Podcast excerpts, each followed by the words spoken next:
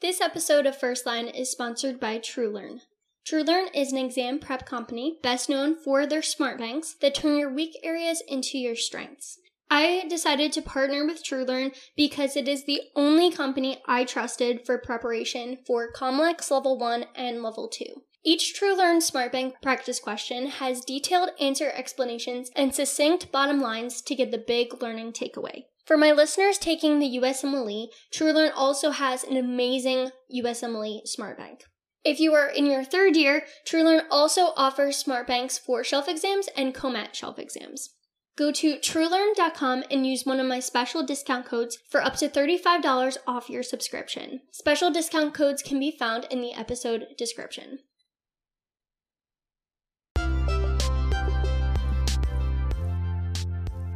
Welcome to First Line, my name is Aubrey Ann Jackson, and I am a student doctor in my last year of medical school. First Line brings listeners of all backgrounds together to discuss whole body health and wellness through an osteopathic lens. First Line covers tangible ways to improve your health, how to succeed in medical school, and various topics in healthcare, including mental health, all while holistically addressing the whole person body, mind, and spirit.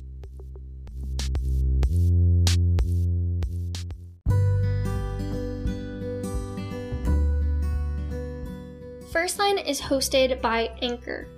First Line can also be found on Spotify, Apple Podcasts, Google Podcasts, Breaker, Castbox, Stitcher, Amazon and Audible, Overcast, Pocket Cast, Castro, Player FM, Podbean, TuneIn, Reason, and iHeartRadio. Okay, so now to go into a few of the different types of rotations and specific insight into all of them. So, with surgery, you want to know how to scrub in. If you start out the surgery fumbling to get yourself together, then it just sets a tone for the rest of the time. You probably won't be asked to do that much if you kind of fumble with your scrubbing in.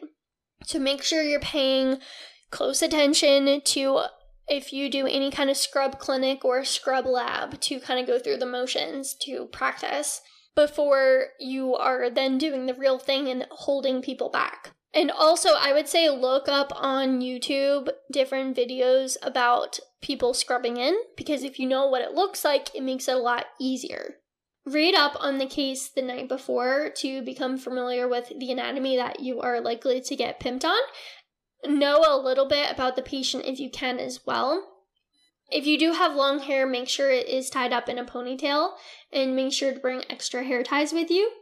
Make sure before you walk into the OR that you have the correct shoe covers, that you are preferably wearing shoes that are easily wipeable, like Crocs or those washable clogs make sure you are wearing the appropriate mask that you need to be wearing, that you have a hair cover, and all of that is ready to go before you even walk in.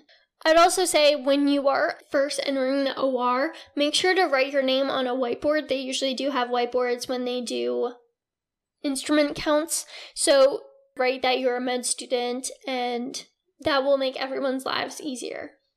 Because a lot of times they have to put everyone that's in the room into the EMR, so it just helps if you already have your name written out for them. Before you even scrub in, I would say just put on some non sterile, just regular gloves so that you can help get the patient ready, like strapping them in, like helping anesthesia, things like that. Get your supplies in the room as early as you can. Ask the scrub tech if they want you to hand them your supplies, and by supplies I mean your gloves and your gown. So they will say if they either want you to put it in a specific spot or they want to be handed it or they want you to hand it to the circulating nurse, something like that. They're going to have a preference of some sort. So you want to get your supplies. So the gown and gloves, usually double gloves. Make sure you know if the patient is allergic to latex or not if you are not sure, then it's probably just better to go latex free. And it's also important to know what glove size you are. If you're really not sure what glove size you are, I would say just as a starting point, if you usually wear a size small glove, I would start out with a glove size 7. If small gloves are usually big on you, I would start out with a 6. And if you usually wear a medium sized gloves, then maybe start out with an 8 or a 9. And then if you usually use large sided gloves, maybe start out with a 10. An extra large, maybe an 11. So that is just a starting point so you don't look really silly if you usually wear size extra small gloves and you will ask for size 10 gloves. But if you're off by like a half of a size, then it won't make you look as silly. But then you just know, okay, this is really tight. I'm going to go half size up next time. Or wow, these are really loose. I'm going to go down a half a size. And that just takes a couple tries. People aren't going to judge you if you're like a half size off. I would say it's really important to ask the surgical tech or the circulating nurse if there is anything you can help out with. If you don't know who has what job, you can just ask anyone and if they don't know they'll likely ask other people in the room if they need help with anything and then you can know that you're good to go to just chill or if you do have something that you can help with the surgical tech is the one that is the first one that will be fully scrubbed they are the ones that hand the surgeon the different tools that the surgeon needs and stay sterile throughout the whole procedure. And then you have someone that's first assist, which is usually the other person who is fully scrubbed in, and they have more of an active role in helping the surgeon retract tissue or cut sutures, things like that. And then you have the circulating nurse, which is the person who is not scrubbed in and is often the person who will help tie gowns and can get additional materials that are needed and they stay non sterile so that they can touch things that are not sterile. When you do hand your things to the scrub tech or put it where they want you to, make sure that you do your deep scrub long before the surgeon ever enters the room for the case and then do another quick scrub right before you are planning to actually get your gloves and your gown on. Some surgeons like you to kind of just shadow until they ask you to do something, while other surgeons will want you to take a little bit extra charge. That if it looks like they want you to hold something, that you just go ahead and grab to hold for it. If you are completely scrubbed in, then you're not going to break sterile field if you just go to grab something. So if they're trying to retract tissue and you can see that they're holding multiple things in the same hand, something like that, you can just go to grab it. They might say, No, I got it, or something like that, but it might show initiative. A lot of surgeons will just tell you, like, grab this. So it's going to depend on the surgeon whether they want you to take that initiative or not. If you do the same surgeries with the same surgeon, you'll know what your job is for them and you can just go ahead and do that job. An easy thing is if you see that your surgeon is suturing to just grab a pair of scissors and just be ready to help with whatever they tell you to. And I would say try to think of one question to ask during the surgery Probably don't ask an anatomy question, something that you can look up easily. If you notice some differences between what you've read up about surgical techniques and what you see the surgeon actually doing, you can ask, like, oh, why do you choose to do it this way versus the way that I've read about? Something intelligent like that. And that just shows that you're, again, engaged and interested. Even if you know how to suture and you're comfortable suturing, if the surgeon offers to show you first, then let them do that because they might expect you to do it a certain way. It's always a better learning experience, and then you can rock the suture, and they might even think that it's your first try. If they say, Have you ever sutured before? make sure that you're honest. If you said, I've been practicing, but I've never done it on a real person, then that's very honest, and they'll probably let you try it anyway. But you do want to make sure that you do get a suture kit so you can at least say that you have been practicing. Then it increases your likelihood of being offered to do that. And just know that the right way of suturing or doing anything in surgery is the way that the surgeon you're working with does it. So, whatever they do is the correct way. Don't correct them on anything. And thank them for every time that they show you something. So, at the start of your surgery rotation, if you are trying to get ahead and you want to impress. Well, at least at my school, our surgery rotation, we were always paired with a general surgeon. And I think that is pretty consistent that they wouldn't pair you up with a specialist surgeon because then you're not seeing the bread and butter of general surgery that mostly appears on your surgery COMAT or shelf. So, assuming that you're with a general surgeon, knowing what general surgeons cover is important because you're going to be able to read up on cases that are going to be relevant. So, general surgery is typically they are doing GI related surgeries.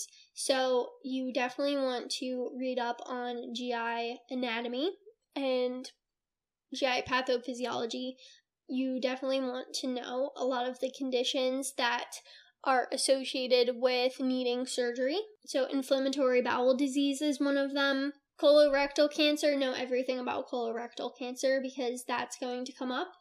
Gallbladder issues are going to be big. You want to know your cholecystitis versus choledocholithiasis and your cholangitis and all of those. You want to also be able to diagnose them clinically and know what kind of imaging you have to do for all of them to confirm.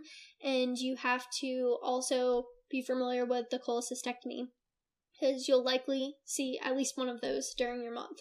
Hernias are pretty common. And so, knowing the anatomy, especially of hernias, is going to be something that you're going to be pimped on and you're going to be questioned on knowing those, knowing when to operate, knowing all of the complications like the strangulation and incarcerations is going to be important. Hemorrhoids are going to come up too. Most general surgeons do hemorrhoidectomies. Knowing when to operate on them, which usually the answer is to not operate on them and to treat conservatively.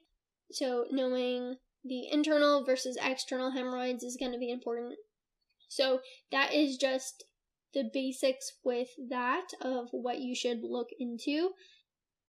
For the pediatric rotation, make sure that you are always washing your hands and washing your stethoscope and your otoscope and your ophthalmoscope between patients. Uh, you don't want to get yourself sick or other kids sick. You want to also refresh your memory on rashes before starting the rotation, looking at vaccine schedules, and then briefly looking at milestones as well. You also want to review your infant physical exam, and you want to also practice your ENT exam too, because you want to do that on most kids. For the OBGYN rotation, You'd want to prepare by reading up on prenatal care, what to do at each appointment, when to do lab draws, when to start checking fundal height, when to do strep testing, and reading up on some labor and delivery things like pregnancy complications and how to classify latent and active labor as well as how to deliver babies and what your role would want to be. I think it's really helpful to work with your preceptor on what your role actually is. Will you be front and center like a lot of times you are and you are delivering the baby and the preceptor is just there to give you pointers and make sure that if you need help they can step in or are you going to watch the first few deliveries and then you know to let them get hands on and just to observe and not get in their way. Major factor that will determine whether you're going to learn a ton or if it's going to be a rotation that is a little bit more challenging is whether or not your patients are going to allow you in the room for exams. So, as a female medical student, I was only denied access to labor and delivery twice, whereas my male counterparts struggled a lot with women finding out that a med student was male and deciding that they did not want a student. I really think the gender factor is a major player because it is before they met me or my male counterparts. And just knowing if the nurse or the preceptor uses the pronoun he or she, it led to a drastically different response rate. And I've heard that from preceptors too. It's not just this N of one that female med students just have a better chance of getting more experiences during the rotation because of that comfort factor. What you can do if you are a male medical student is to make sure that you and the preceptor go in ahead of time during labor and delivery. You can't really do this very much in an outpatient setting, but for labor and delivery, go with the preceptor on the first meeting when they introduce themselves and then they can say hey this is my med student who's going to be working with me and will be taking part in your delivery. So then when the nurse or whoever before delivery goes in and says okay are you okay with the medical student? Well then they already know you and they know how professional you were and how you presented yourself confidently and they also know that you will be alongside the preceptor who already introduced themselves, then they are very much more likely to say, Yes, I'm okay with the med student being in there. Some of the topics that you'd want to review include the differential for abnormal uterine bleeding. I was pimped on those a ton and was also expected to not only list them all off, but to know how to diagnose each of those. So that's something that's definitely important to know. Since OB is also a surgical specialty, you're going to have to review anatomy just like for surgery. Another thing that I found was pretty high yield was to know the difference between gestational hypertension, preeclampsia, and HELLP syndrome. And the last thing I would say that it helps to read up on if you do have time before the rotation starts is to read about gynecological cancers. So that includes endometrial cancer, breast cancer, cervical cancer, and ovarian cancer. And knowing the treatment for all of those and then knowing screening and diagnosis for all of them is going to be really helpful for you too. For the psychiatry rotation, you want to make sure that you know your psych meds and along with common side effects. Know that there is still an objective portion. You're not doing a physical exam like you would in a lot of other rotations, but you are observing them as you do the interview. And based off of that, you write your objective section and it's really important to look up a template for this ahead of time so you know what you're looking for and you know what normal would be and then you can easily shift from that template whenever you observe anything during the interview. Another thing I would personally say about psych rotation is that you have to go into it with the right perspective. So you need to know that psychiatric patients, especially the ones that are in acute distress, those that are acutely psychotic or manic or suicidal, that they are people. They have way more depth to them on the inside than what they are showing you. This could happen to anyone you know, that they could be acutely ill like this. This is not who they are. And they deserve the same care that anyone else would receive. So when you go into an interview with these patients, do not be scared of them. Do not treat them in any different way than you would treat any other patient. Introduce yourself the same way. Introduce your role as medical student as part of the team and ask them what brought them in. Ask them their story and be attentive nod, be an active listener, ask follow up questions, ask all the questions that you would normally ask, and you will likely a lot of times meet resistance, whether that's refusal to answer questions or talking all over the place or changing the topic or going off about delusions. And it's your job to listen and then keep asking the questions that you need to ask. There's no stopping the interview short because they're difficult to work with. You need to give them the same level of care that you would give anyone else. Yes, it is a little bit more difficult to have to take a little bit longer to get your answers, but keep being persistent. If they refuse to answer questions, you don't have to repeat questions until they give it to you, but ask all the questions you normally would and do your best to write down a history and physical exam as you see it. If they refuse to answer questions, then include that as part of your write up. You can even say unable to obtain additional information. But it's important that you give them the benefit of the doubt and let them answer. A lot of times they will surprise you about how much they can open up, especially if they see that you are persistent and are treating them like you would treat anyone else that you you don't treat them as delicate. So that's important to know. And also, you're going to see psychiatric patients in all of your rotations and in any specialty that you go into. So it's important to start now with knowing how you're going to interact with this patient population. It's really sad to me that I see preceptors from my other rotations outside of psychiatry with how they treat these patients, like calling them crazy and difficult to work with. And a lot of times, preceptors will be like, Oh, I'll take this one because they're crazy, and I'll let you see the next patient instead.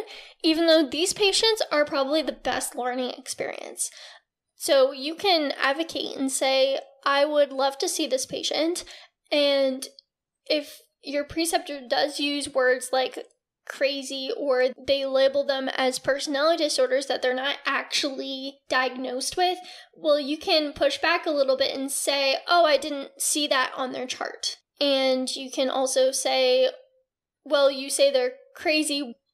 Why do you think they're crazy? And just kind of reiterating their own words back to them will make them kind of think about it and be like, oh, I should not be calling patients derogatory terms.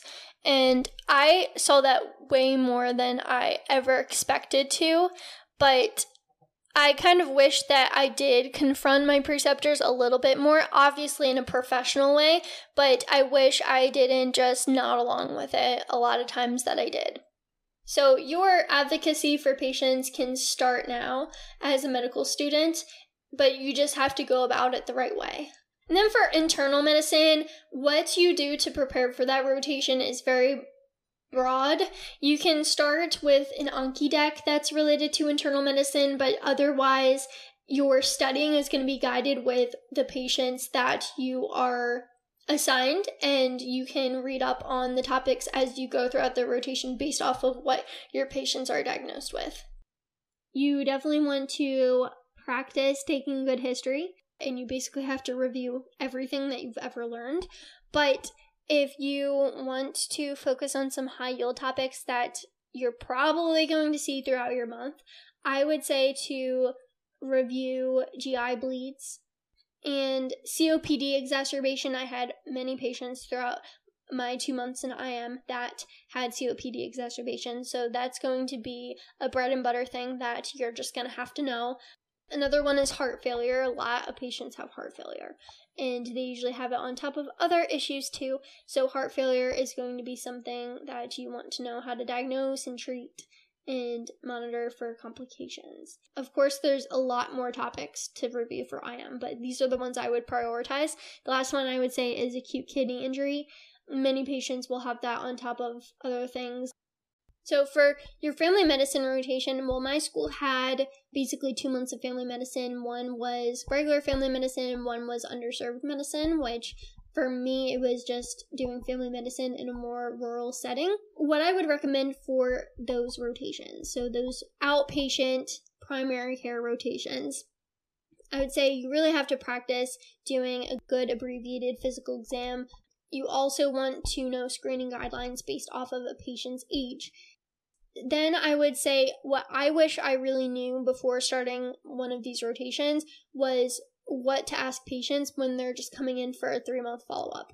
And this was something that I was probably most clueless about because the first two years of preclinical education, we were taught that someone has a chief complaint and we can ask our OPQRST. We can ask when did it start? Has it gotten better? Has it gotten worse? What's the pain from zero to 10? We can ask all those questions, but when someone comes in and it's literally just because the appointment was scheduled three months out and they're just following up on their diabetes and their A1C hasn't budged a bit. Well, what are you going to do with this patient? That was something that I was most clueless about. Um, so you want to know all of the things that you should do at a diabetes follow up because um, there's going to be a list of them. You're monitoring for complications of diabetes and you're talking them about their compliance and they're checking their blood sugar levels and how they're supplementing their medication with diet and exercise, which they all should be doing. So you really have to look up what all of those things are because you are going to see many patients that are just coming in for follow ups for chronic conditions because that's a lot of what primary care is some of those patients were my favorite patients to talk to because it really did take a lot of motivational interviewing and goal setting and figuring out what was blocking them from meeting their goals as far as their health goes. So, really take that seriously. And this is like one of the ways that you can actually make a difference as a medical student is taking the time to spend with these people that are trying to manage their chronic conditions. So, diabetes is a big one, but another one that you definitely want to know how to do a follow up visit for is hypertension. So, hypertension is a big one. You want to ask if they're checking their blood pressure at home, if they've been changing their diet. DASH diet is a big thing that you'll probably be tested on you want to talk to them about smoking cessation and other triggers for, for hypertension that they might have in their life. And there's other chronic diseases that uh, patients can have too, but those are definitely the biggest ones. Diabetes and hypertension were the two most common diagnoses that I saw throughout my entire third year of core clerkships. So you definitely want to know how to talk to these patients and what is important to focus on my school had um, basically an emergency medicine rotation that was remote. It didn't involve any in person rotation. But if you are taking an emergency medicine or acute care medicine rotation, it's really important to know your EKGs and know when you're supposed to intubate someone. I think that's most important for that one. Okay. So, if you are an osteopathic medical student, you will likely have some kind of OMM curriculum to work on osteopathic manipulative medicine. I'm hoping that most schools are like mine, where we actually have a clinic, a specialty clinic that um, we have physicians do OMM. So for that rotation, if you're doing the OMM COMAT, start reading the Savarese Green Book as soon as possible. You want to go through that entire thing. For that, it's really important to do practice questions too to understand how those questions are asked. That's why it's so important as an osteopathic medical student to have a practice question bank that is specifically for DO students because all of your rotations are going to have an element of OMM review in them if you're using that. If you're using a question bank that is also made for MD students, well, it's not going to have any OMM in it. Then you're missing out on that extra practice questions and extra practice for your exam. You can follow First Line on Instagram at First Line Podcast or on Facebook, facebook.com slash First Line Podcast. Stay tuned for a new episode every Monday.